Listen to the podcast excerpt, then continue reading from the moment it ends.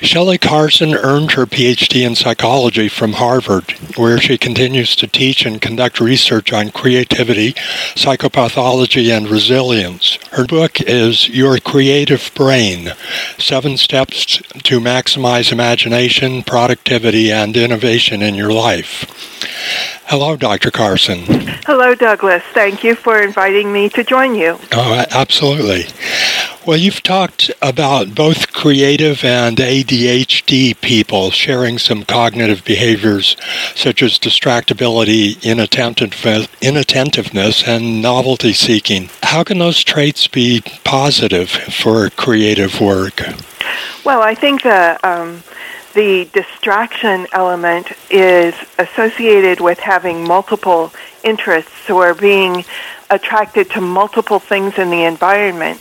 And if we think about creativity as being the ability to combine and recombine bits of information in novel and original ways to come up with creative ideas, then we can see that the more things that you're interested in, the more things that, um, more uh, little bits of information that you have stored in your brain, uh, the more likely it is that you will have will be able to come up with novel and original combinations. Yes, that makes sense. I just uh, ran across an, an, author who talks about multi-passionate people, and I, I like that phrase, and I think that, that applies. Nice. I like it better than polymath. Yeah, yeah, right. a little too stuffy. um, on the other hand, I've, I've uh, read some writings by Stanford professor Clifford Nass, NASS, who's done research indicating that multitasking and divided attention spans adversely affect creativity. So, uh, what's what's your sense of that kind of research? Well, I, am sorry to say I haven't read Nass's um, work, but I, I will definitely do that when we have finished.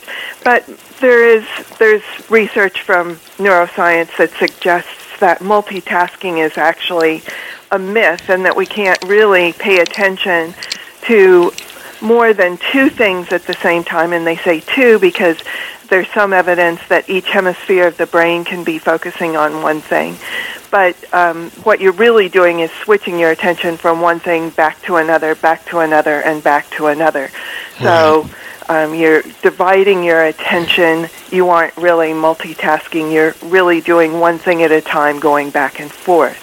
Right, right. Well, in in the book, you describe seven brain activation patterns, uh, including openness, and uh, you also co-authored a paper a while ago on decre- decreased latent inhibition, which uh, really intrigued me. And is that the, the same phenomenon you're referring to as openness, or it's different? Right. No, it actually is the same um, phenomenon. And in fact, we've also found that openness is associated with decreased latent inhibition, as well as creativity being associated with it. And it's a type of cognitive disinhibition or uh, um, latent inhibition is a type of cognitive inhibition that sort of limits the contents of conscious awareness and we all do this. We have to do this in order to survive. If we were consciously aware of everything that's being processed in our brains and all of the information that's coming in through our senses, we'd be completely overwhelmed and we wouldn't be able to attend to tasks or goals. And so uh, we have these various levels and uh, of in information processing of sort of filtering out information that isn't relevant to our current experiences or to survival. And right. that allows us to focus on the task at hand. Well, in, in that uh, earlier paper, and maybe in the book as well, I, I, just got the book and it's really fascinating. Oh, thank you. Uh, you said, you referred to the idea that, uh, uh, quote, it appears likely that low levels of latent inhibition and exceptional flexibility in thought might predispose to mental illness under some conditions and creative accomplishment under others. Can you say a little, just a little more about that? What how how does this flexibility um, lead to, to perhaps conditions like schizophrenia, or, and how does it lead to creativity? Okay, well, the first thing I want to say is that the flexibility and latent inhibition would be two separate cognitive components. Right. So, reduced or low levels of latent inhibition or of any kind of cognitive inhibition would allow more information to feed forward into conscious awareness. Uh, in other words, less information is being filtered out.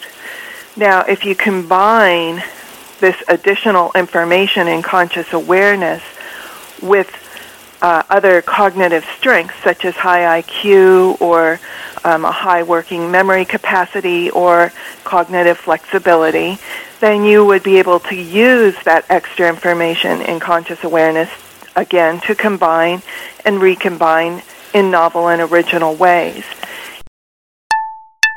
Follow link in description to learn more.